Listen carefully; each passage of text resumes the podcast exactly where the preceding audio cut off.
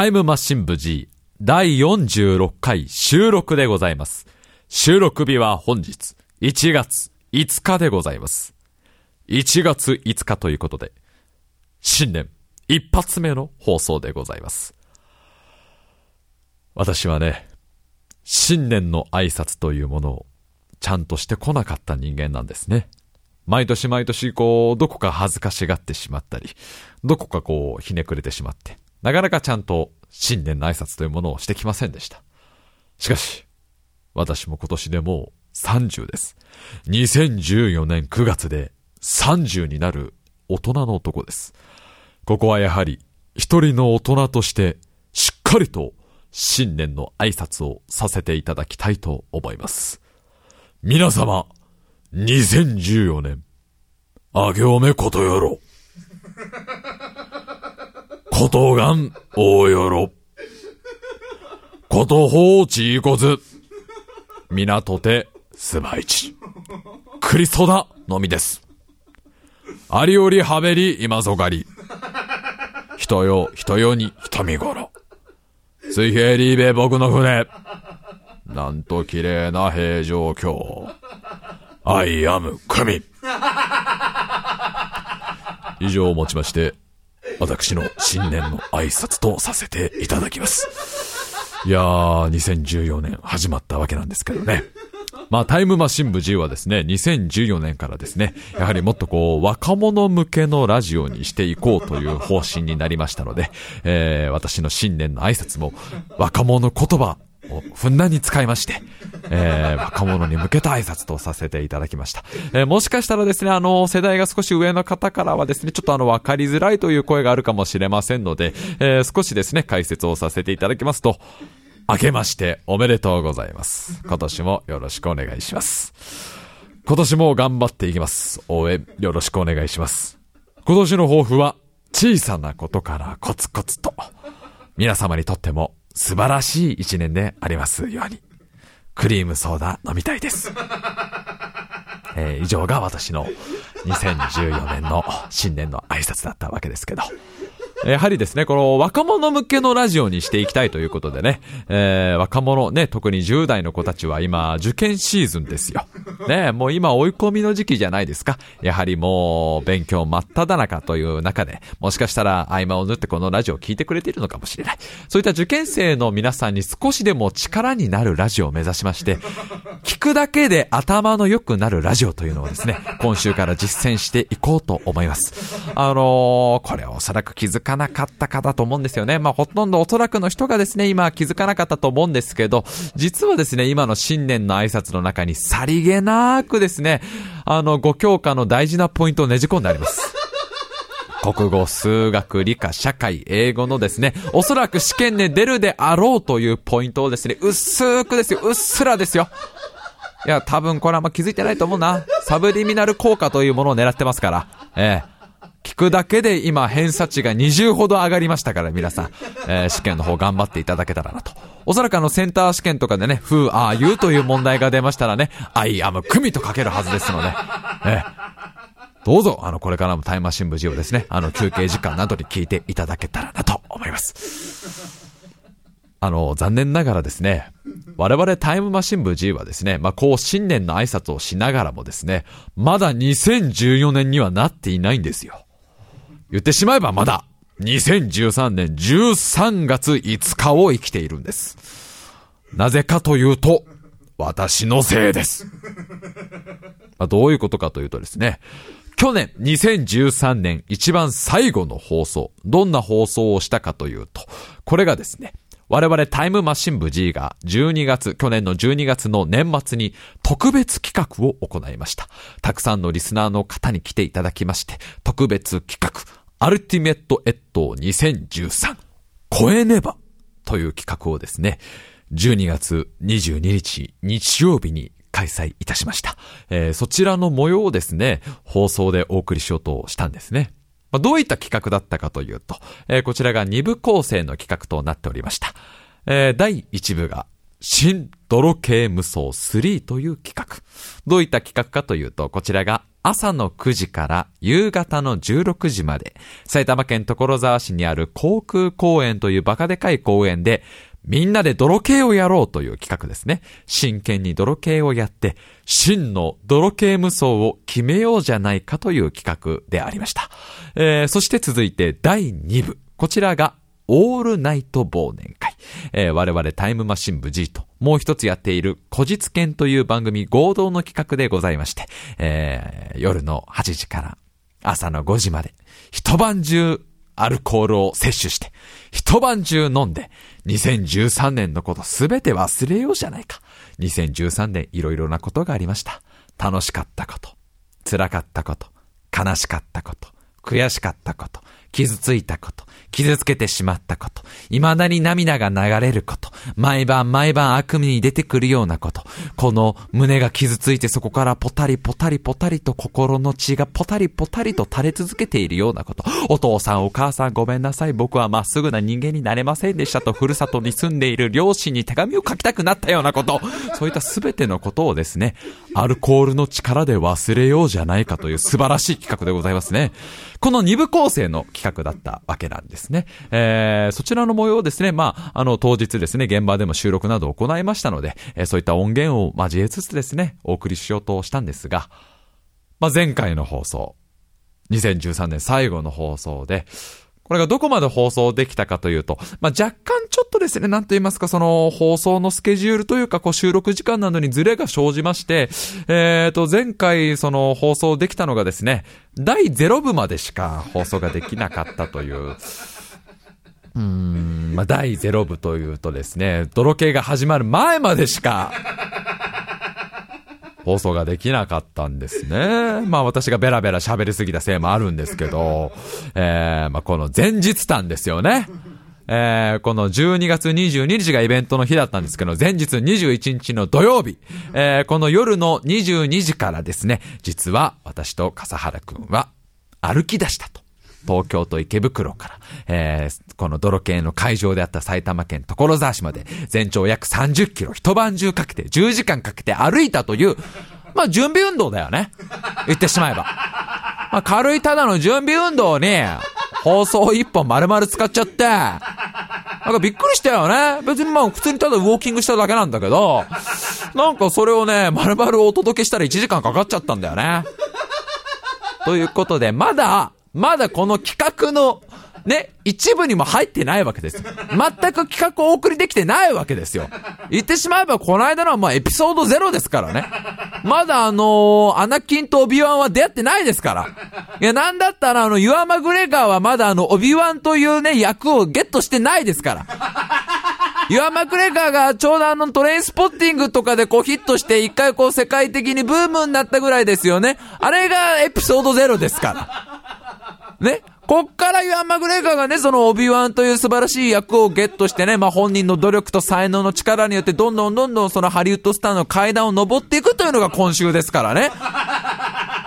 あのー、この間はまだまだなんですよ。まだその知る人ぞ知る、なんかユアン・マグレーガーってすごいいい俳優がイギリスにいるらしいよっていう、その90年代半ばぐらいの話ですから。本当にね、もう今週からどんどんそのユアン・マグレーガーの魅力をね、お送りしていきたいなと。こういうことをやってるから終わらないんじゃないの？毎週毎週、本当は喋んなきゃいけないことをないがしろにして、こういう小ネタをどんどんどんどんねち込んでいくからさ。そうなんですよ。まだまだね。お送りできてないんです。その歩いて歩いて歩きまくったっていう話までしかできてないのでね、そこしか話せてないので、えー、今週はですね、その続きでございます。去年の企画の続きを新年早々お送りするというものでございます。えー、まあ、10時間かけてね、えー、その21日の夜中からですね、僕と AD 笠原くんはとぼとぼとぼとぼ歩いて、この埼玉県所沢市にたどり着いたわけなんですね。いよいよ泥系大会当日でございます。まあね、まあ、その、まあ10時間歩いたと言っても、うん、なんていうかな、その、まあ、僕らにとっちゃ準備運動だし、で、まあ、なんて言えばいいのかな、その、ハンデでもあるんだよね。まあ、今回、新泥系無双3ということでね、まあ、全国各地からですよ。もう、その、泥系無双になりたい人たちがたくさん来てくれたわけですよ。もう、北は北海道、南は沖縄、なんと総勢50名という、もう本当にたくさんの方が来てくれて、みんなそのね、もう泥系無双になりたいと、関鳥羽に乗ってやってきてくれたわけです。蒼天歌劇を持ってやってきてくれたわけですよ。ね？そんな皆さんってやはり対等な勝負がしたい。で、僕と笠原くんというのはもう、泥系今回で3回目ですよ。泥系大会3回目なので、言ってしまえばもう、やや無双ですよね。泥系やや無双になっちゃってるんですよ。なので、やっぱりそこはね、このまんまだとタイトな勝負にならないということで、まあ前日から10時間ぐらい歩けばちょうどいいハンデになるんじゃね？と。あと僕らもね、まあ最近運動あんまりしてないからちょうどいい準備運動になるんじゃね？と思って。で、あの、まあ、朝の8時にね、泥系の会場着いたらびっくりこれが膝が一切曲がらないという、ね、笠原くんも俺も膝が全く曲がらないぐらい足をやっちゃってるという状況で、えー、こっからスタートします。えー、ですので、こっからの音源皆さんですね、白井と笠原はとりあえず膝が曲がらない中、泥系をやるんだということを頭に入れて、えー、聞いていただけたらなというのと、あともう一点ですね、えー、まあ、今回ね、まあ、白井と笠原は泥系当日の朝ですね、まあ、全くもう足が痛くて痛くてね、まあ、歩けないぐらいになっちゃってるんですけど、えー、それを一切当日の参加者に悟られてはいけないという、そういうルールの中やってます。なんでかというと、それはやっぱりね、参加者の皆さんもね、その白井さんとかサラさん前日から夜中10時間歩いてるよって知っちゃったら、それやっぱ遠慮しちゃうじゃないね。気を使っちゃうじゃない。そうするとね、マジの真剣勝負にならないから。ね。そこで俺が勝ってもね、それは泥系無双じゃなくて気を使われ無双だから。そこはやはり皆さんに気を使っていただきたくないということで、一切バレないようにね、僕と笠原くんはそこは気を使いながらね、まあビッコ引いちゃってんだけどね。集合場所の時点でもう俺ビッコ引いちゃってんだけど、えー、そういった過酷の中、こっからいよいよですね、新泥系無双3が始まりますので、えー、聞いていただけたらなと思います。まずはですね、そちらの挨拶からですね、えー、みんなが集合してこっから始めるよって挨拶から聞いていただきたいと思います。それでは参りましょう。タイムマシン部 G!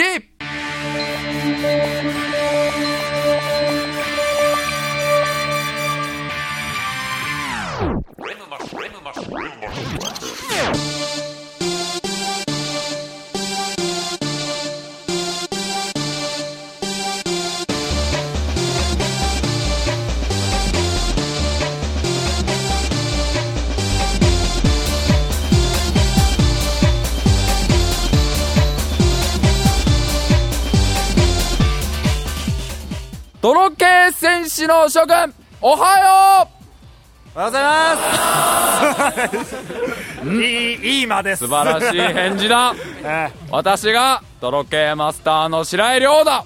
そして隣にいるのが、サブマスター、AD 笠原です。うん。そして、君たちが今日、みんな乗ろうか、このテンションに。ついてこいよ君たちが泥系戦士だ。うん。まあ今日はね、今現在9時40分。9時40分。ここから16時まで泥系大会をするわけだけど、うん、あの一つ注意点があります一つ。絶対手加減をしないこと。もう本気だからもうこの。本気でもうね、はい、あの自分ちの遺産を全て盗まれたぐらいのテンションで 警察は頑張っていただいて。だいぶだね。泥棒の皆さんはもう俺が盗んだこの600円で村が一つ救えるんだのテンションで。やっていただいて頑張っていただきますので、はい、あとまあ怪我はしないようにっていう怪我だけ。怪我だけは気をつけてというところでね、はい、あの仲良く。仲良く。仲良く楽しく。本気で頑張っていきましょう、はい、それでは皆さん今日はよろしくお願いします。よろしくお願いします。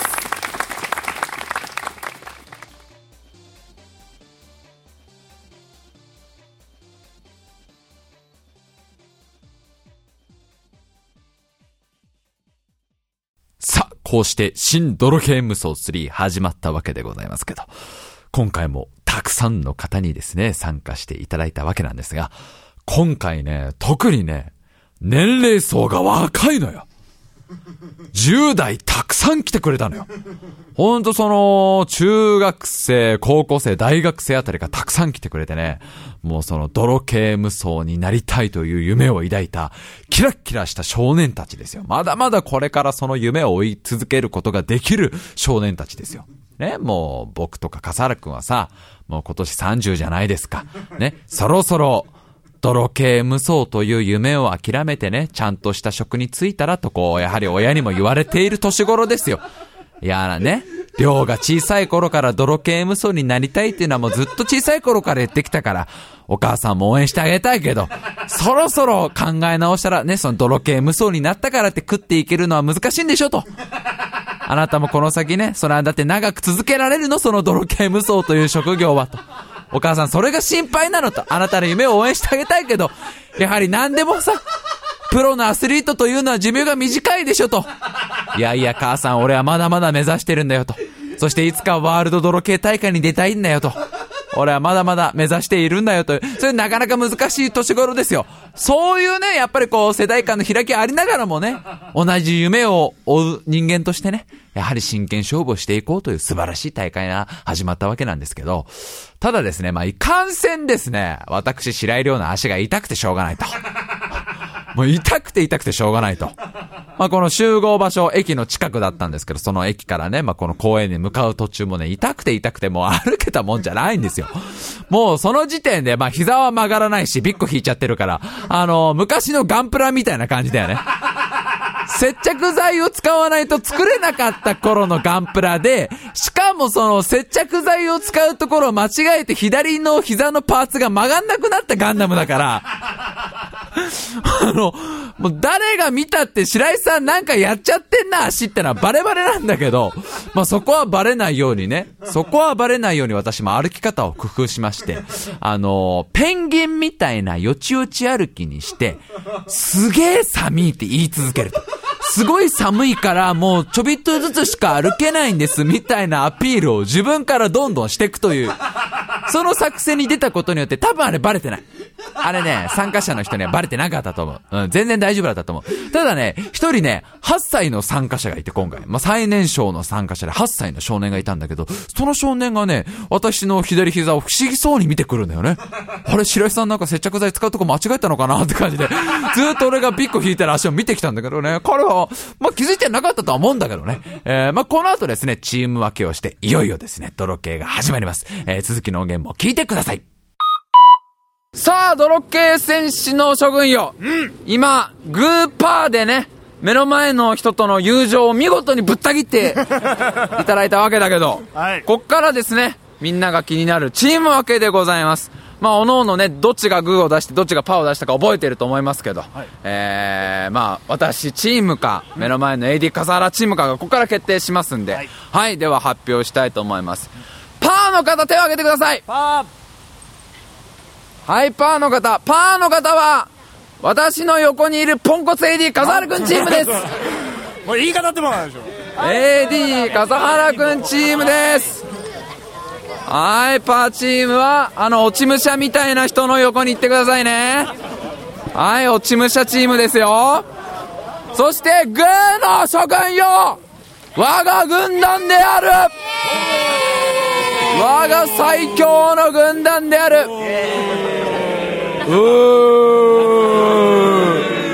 さあでは気になる。どっちがねえ正義の番犬でどっちが悪魔の窃盗団か。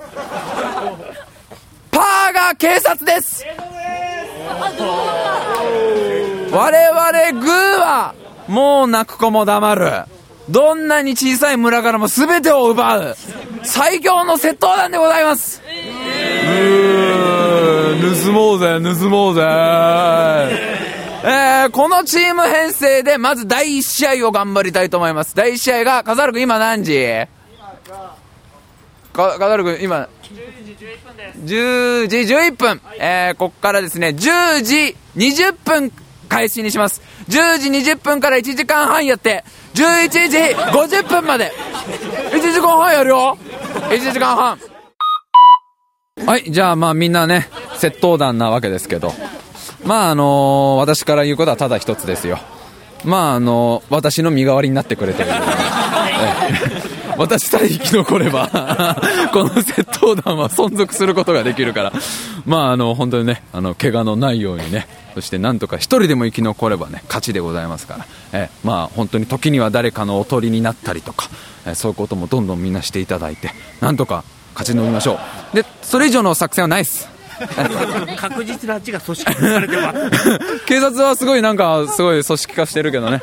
僕らはもともとあの一匹狼の連中じゃないですか。ね。あの、たまたま同じ目的でね、集った中ですからね。あとはもう、おのおのですね、助け合ってね、まずは顔を覚えるというのが大事ですからね。えー頑張っていきましょう。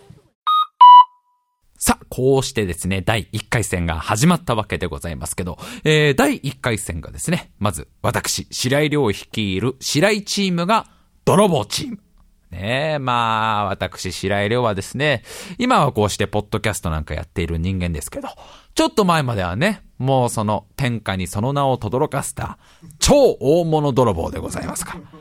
まあ、もしかしたらね、もう皆様も、まあ一度は私の名前を聞いたことがあるかもしれないし、まああの、有名なエピソードがありますからね、もしかしたらあの、金曜日の夜9時ぐらいからでなんか見たことがあるようなみたいな方いらっしゃるかもしれないけど、あの、まあ実はですね、以前ちょっとある女性の方とですね、なんか大きい城みたいなところであの、行動を共にしたことがあってね、えー、まあそこでなんかいろいろ財宝を探したりしたことがあるんですけど、えー、その女性の方がですね、まあ私がいなくなった後ですね、えー、埼玉県警の方からですね、あのインターポールの方からですね、事情聴取を受けましてね、私のことをかばってくれたんですよね、その女性は。白井さんは何も盗んでないわと。私のために戦ってくれたのよと。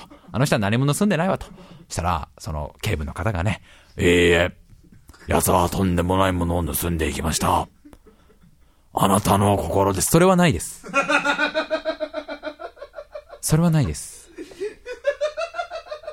やめてもらっていいですか？それはあの、なんか私がまるで白井さんに心を奪われた的な、あの、それは一切なかったんで、やめてもらっていいですか？失礼しました。あの警部が謝ったで有名な。そして何一つ盗めなかったという。彼女の心なんて何一つ盗めなかったで有名な白井亮でございますから、もうそれは天下の大泥棒でございますよ。そして目の前に座っている AD 笠原くん率いる笠原チームが警察チームということで、第1回戦が開始されました。さあ、泥系、どんなルールでやったかというと、大変シンプルなルールでございます。まあ、泥系ね、本当いろんなルールがあるんだけど、今回は本当にシンプルです。えー、まず、泥棒はですね、この1時間半ひたすら逃げます。えー、10時20分から11時50分の間1時間半ひたすら逃げて、一人でも逃げ切れば、泥棒の勝利。警察は、その1時間半の間に、泥棒全員を逮捕できれば勝利。一人でも逃してしまったら警察の負け。という大変シンプルなルールで第1回戦を行いました。えー、では引き続きその模様をお聞きください。はい、それでは行きますよ。第1試合、開始でございますはいさあ、今、第1試合が開始いたしました。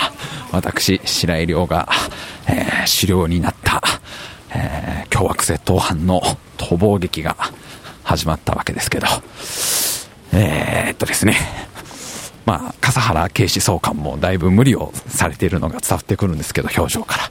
えー、私の足の具合なんですが、今ほぼ膝が曲がらない状況です。えー全力疾走どころか、歩行すら難しい状況で、えー笠原警視総監率いる正義の鉄の軍団から逃げなければいけないという、えーそういった恐ろしい試練が始まったわけですけど、まあ私もね、まあ未だかつて笠原君に泥系で勝てたことがないので、ちょっとここは意地を見せてね、えー何としてもちょっと、第一試合、勝利を手に入れたいなと思ってるわけなんですけど、足痛えな、マジで。これ、本当に。本当にこれ、マジでちょっと逃げ方考えないと、これ、てかやばい今、ちょっとこんな開けて今草原みたいなとこにいるけど、こんなん確実にアウトだわ。もう僕が一番ね、面割れてるからね。完全にもうあの、モンタージュ写真を作成されてるから、おい今、お君たち、君たち窃盗団かね君たちが窃盗団か。まあ、私が資料なわけだけど、ね。まあ、あのー今回の作戦ね、分かってると思うけど、分かってるじゃないか、君ね。何としても私の命を 頼んだよ。若い君たちはまだまだ未来があるんだけど、私ぶち込まれたらもう出てこれないからね。そこはね、よろしくお願いするよ、本当にね。ちょっと5分でなんとか逃げなきゃいけないんだけどね。まだちょっと体が起きてないからね。もうね、足が痛いなんてもんじゃなかったのよ。走れるわけなんてないのよ。だってもう、普通に歩くことすらできてないんだよ。膝曲がってないんだから。ピッコ引いちゃってんだからもう。とにかくこんなさ、走れるわけがないんだからさ。そんな中でさ、そんな、ね、ティーンエイジャーたちの全力疾走なんかにかないっこないんだから。まあ、ここでですよ、窃盗団の頭である白井さんは考えるわけですよ。このまんまただただ逃げただけじゃ絶対に速攻で捕まるから、これはもう、隠れるしかないなと。身を隠すしかないと。でね、まあ、実を言いますと、今回のこの泥系隊が3回目ですから、もう僕と笠原くんはもう2回やってるわけですよ。だからこの航空公園というバカでかい公園の地理をほぼ把握してるわけです。で、僕なんかもね、この航空公園地元ですから、もうみんなが知らないような場所も完全に知ってるわけですよ。だから、僕専用の実は隠れアジトというのを、この航空公園に見つけてるわけなんですね。そこに隠れようと思いまして、えー、この後そこに向かっています。ぜひ続きお聞きください。まもなくですね、私の隠れアジトである、航空公園の中の野球場のバックネットの裏側に近づいてます。前回もね、そこでね、だいぶ見つからなかったので、あの、本当公園の一番隅っこ、もう今回のバトルエリアの一番隅っこなんで、多分ね、みんなまだね、感づいてないと思うんだよね。なんとかそこに逃げ延びれば、まあ、1時間ぐらいはそこで、ちょっとこう、スマートフォンでも開いて、まあね、軽くこう、ツイッターとかも眺めながら、優雅に過ごせるんじゃないかなと、えー今向かってるんだけど、えー 辛い。足が痛い。今、その隠れアジトに到着したところです。警察は、まだ一人もいません。やはり、まだまだ新米デカだなと。俺のこの隠れアジトが割れることはおそらくないと思われる。まあ、こんだけね、一番隅っこのしかも野球のこう、野球場のネットの裏なんていうね、全然普通は考えようもないところを、えー見つけられるわけがないので、ちょっとここで座りたいな、いい加減。ここまでね、ほぼ早歩きしかできてないんだけど、まあこれほんと今回はあの、見つかったら最後だから、ここでなんとかやり過ごして、えーあとはもう若者たちが、私の代わりにこの盗賊団の意志を継いで、頑張ってくれるに違いない。もうこれ本当にね、みんなには悪いけど、私はここでゆっくりと、この戦いの行く末を見守らせていただきたいと思うよ。今一人、私の目の前に参加者がいるんだが、彼は、ニコニコしながらこっちに歩いてきているんだが、仲間だよな。あれ仲間だよな。な、止まりたまえ、止まりたまえ、止まりたまえ。君はあの、窃盗団の一人だよな。窃盗団の一人だよな、君は。私と同じな。このすべての、世の中のすべてのものを、この腕を離したまえ。離したまえ。君名は何という？ペイか。ペイか。君は警察になって何年だ？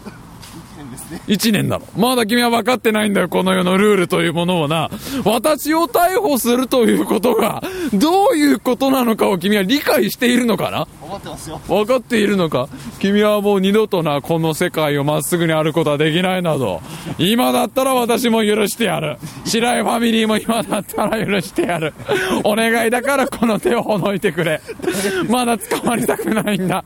まだ開始わずか15分で捕まりたくはないんだ。頼むよ、ペイ君。何が欲しいんだ？何が欲しいんだ？私だったら何でも用意することができるぞ。何が欲しいんだ？言ってみろ。金が。金が。女が。なんだ？権力か。富か。富と金も同じだ。ダメですよ。あー、あー、やだよやだよ、話してくれよ。俺何もしてねえんだよ。なんも、俺は何もしてねえんだよ。黙秘権を使います。黙秘権を使います。弁護士が来るまで何も喋りません。何も、いいんですかラジオ DJ が黙秘権で何も喋らないんですよ。ああ、ちくしょう、くそー、辛いよよくここが分かったな。いつもと一緒じゃないですか。バレていたか？バレてます。いやーあ絶対いるからあの、風原警視総監め、あの野郎、早かったって言われた、ちくしょう、ちくしょう。隠れアジトバレてた。バレッバレでございました。警察の子にね、いつもと同じじゃないですか、と。いつもと一緒じゃないですか、と言われちゃいましたから。まあ、あのー今回3回目ですからね。1回目も2回目も同じところに隠れてますからね。それはバレるんだよね。なんでバレないと思ってたんだろう、俺もね。でさ、その、参加者の子がさ、教えてくれたんだけど、だって白井さん、前にラジオで喋ってたじゃないですか、隠しアジトの場所。完全に僕はね、隠しアジトの場所をね、あのー、ワールドワイドウェブでお送りしていたらしいよ。まさか私としたことが、インターネットで私の隠し味とを晒してしまうとは。で、この目の前でさっきからゲラゲラ笑ってるその AD 笠原くんが、その警察の作戦会議の時に、もう全員に言っといたんだと。白井くんのことだからあそこに隠れてるよと。だからもう、これ始まったらすぐにあそこに行ってごらんと。まあ多分白井くん座ってるからと。まさしくその通りになりまして、えー、わずか開始15分で、私、白井亮まさかの逮捕ですよ。で、また今回のね、参加者の子たちもね、心が強いんですよ。僕がね、その、まあ、連行されてる途中ですよ。こう、逮捕されてね、牢屋までこう、連行されるわけですよ、警察に。でね、まあ、警察の子にですよ、もう延々とね、今なら間に合うと。今私を、こう解き放てば、君の手に入れたいものすべてを、私が与えることができると。私の軍団に入れば、君の今後の人生は、白井さん、ちょっと黙ってもらっていいですか？まあ、強いんだ、みんな。意志が。石が硬いんだよ。私たちは笠原警視総監に忠誠を誓ったものなのでということで、全然濁してくれないんだよ。で、まあ、牢屋に連れてこられちゃいまして、まあ、こっから私の牢屋生活が始まります。ぜひお聞きください。我が古き友よ。風原警視総監よ。久しぶりじゃないか。久しぶりだな久しぶりだな。二人で悪さをしてた頃が懐かしいよ。昔の話 君の部下がね、少し話が通じないようなんだ。な今年君と僕とはね、古い仲だとどんなに説明をしてもね、はいこの鎖を解いてくれないんだよい。やそれはちゃんと教育徹底してますから教育を徹底してる。君ががあのひよっこ笠原がかもうそれはそうですよ笠原、今だったら間に合う。何？私を解き放つのだ。私をこの牢屋に入れておくことが、どれだけ危険なことか君なら分かあってこの人にだけ水渡さなくていいから それ勘弁してください。それ勘弁ホットレモンを、ポケットの中のホットレモンを飲ませてください。ポケットの中のホットレモンを飲ませてください飲。むといい 笠原くんってのは嫌な男だね。本当に君は嫌なやつだよ。あのさ、普段どんだけ俺に世話になってんだってとこだよ。ね？普段の、その、私に対するその感謝の気持ち？ね？こういうところで行動に出せと。普段から言い聞かせてるでしょ？なんで釈放しないんだ、この俺をと。もうね、聞き返しても意味がわからない。全然笠原かかたくなにダメだと。何がホットレモン飲んでもいいよで。僕のホットレモンだっつの僕が買ってきたホットレモンだっつのもう本当に笠原君ってのはもうす、すぐそういう権力を振りかざす男ですから。まあ一向にね、俺のことをね、釈放しないわけなんですけど。もうこうやって白井亮牢屋の生活が始まったんですけど、えー、この後ですね、どんどんどんどん逮捕されてきます。もう、サクサクみんながね、逮捕されてね、どんどん漏洩が暖かくなってくんだよね。なんか人に囲まれるから、えー、どんどん泥棒がピンチになっていきます。ぜひ続きお聞きください。えー現在22名中15人が捕まっている状況です。まあ、これをね、一般的にはピンチと呼ぶんだけど、全部作戦のうちだからね。これもね。あえて捕まるというね。あえて捕まってみんなで美味しい臭い飯を食べるというね。そこで絆を深め合うという作戦だから、これはね。え、現在時刻は11時27分でございます。えー、泥棒軍団がですね、えー生き残っているのが、残り一人という、えーそういった状況です。あのー、まあ、世の中ではこれをね、絶対絶命なんか言いますけど、すべて作戦通りだから、これもね。ね、あえて一人だけにするというのはもう私の最初からの作戦ですから、みんなテンション下がらないの。みんなもう、この寒い牢屋の中で1時間以上いるんだからね、もう、それはテンション下がるよって何。分で捕まったえー僕はだね、開始15分ぐらいでね、えー まあ残念ながらだね。まあこれもすべてあの作戦通りでございますからね。すべて作戦通りなんです。笠原さん、あなたは気づいていないかもしれないけど、すべては私の作戦通りなんです。私が真っ先に捕まったのも、その後どんどんどんどんみんなが使ったのも、すべて私の作戦通りなんです。一人だけを逃がすための、私が早めに捕まることによって、私がね、その捜査をか乱して、で、みんながこう、テンポよく捕まることによって捜査をか乱して、一人だけを逃がそうというのはみんなでこう、テレパシーで飛ばしてましたから。もう完全にこれ作戦通りなわけですよ。ね、これは決してピンチではないんです。まあ、とにかくね、まあ、みんなも頑張ってくれたんだけど、笠原くん警察チームがなかなか強くて、どんどんどんどんこう逮捕されてくんだけど、その一人だけね、全然見つからないっていう子が出てくるわけよ。泥棒の側で。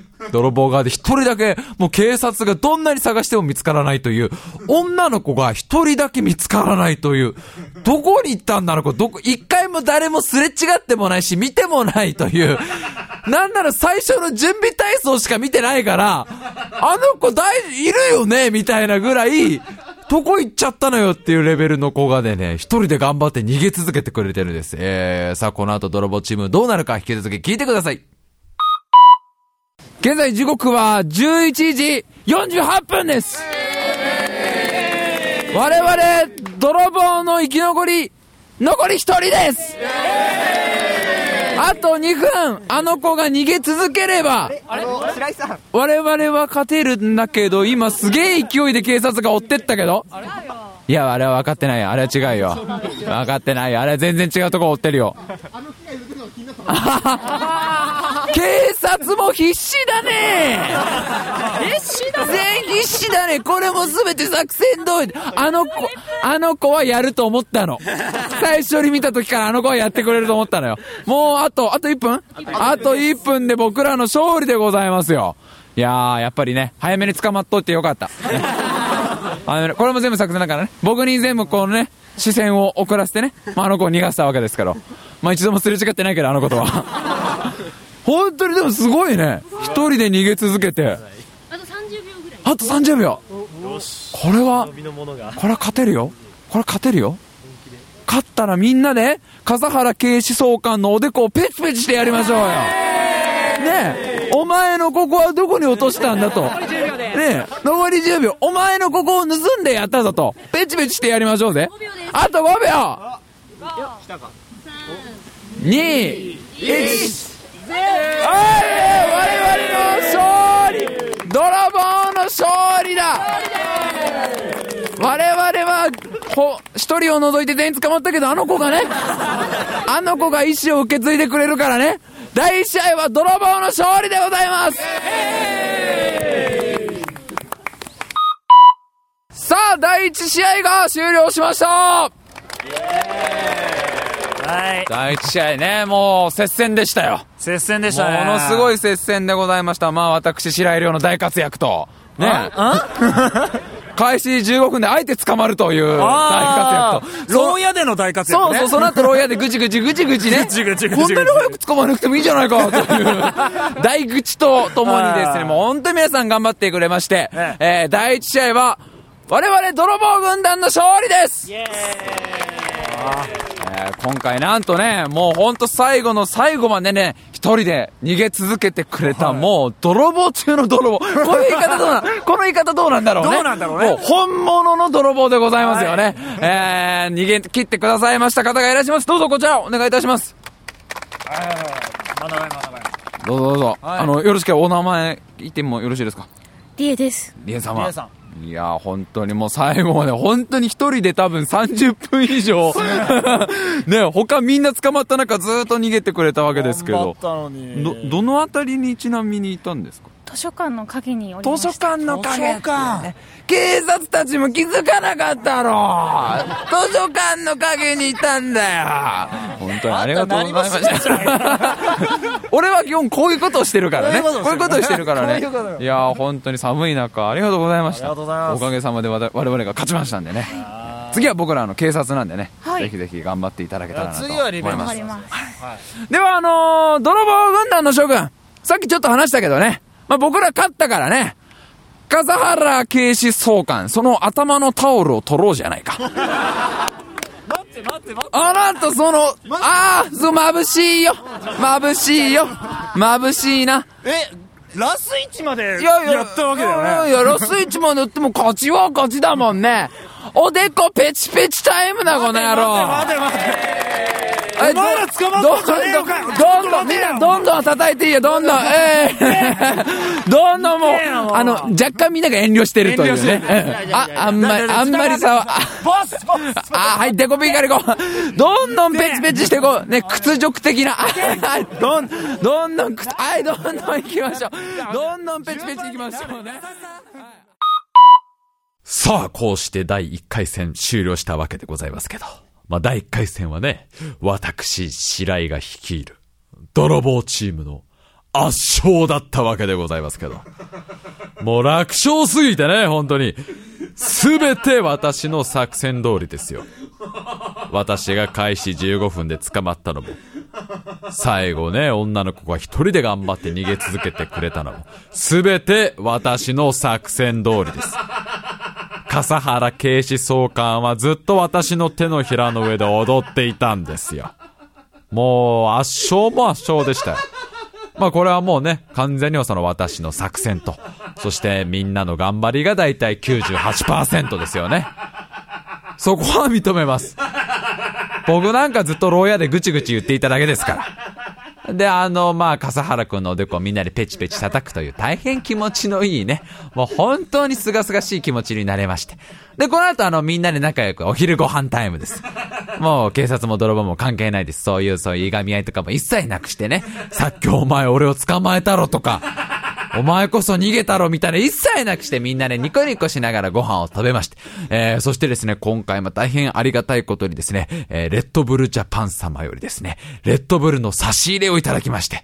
えー、本当にありがとうございます。たくさんのレッドブルをいただきまして。で、しかも今回はですね、あの、レッドブルガール様が来てくださいまして、もう綺麗な女性お二人が来てくださいまして、わざわざそのレッドブルを配ってくださいまして、えー、みんなと記念撮影までしていただいて、本当にもありがとうございました。もうね、僕も笠原くんも鼻の下をビヨーンと伸ばしてね、もうデレデレしながらね、本当にエネルギーをいただきました。ね、もうレッドブルでね、もう体力も、えー、心もですね、えー、満タンにして、この後いよいよ、第2回戦スタートでございます。第2回戦は私、えー、白井が率いるチームが警察側になって、笠原くんチームが泥棒になって、えー、こっからまた激しい戦いが続きます。えー、こっからの模様はですね、えー、後編です。後編に続きます。ここまでは中編ですよ、中編。いや、それしょうがないって。だって、こっから全部収録したらもう放送時間90分とかいっちゃうんだから。ここはちゃんと分けた方がいいって。タイムマシン無事は本当よ。2014年一発目からこんな感じだな。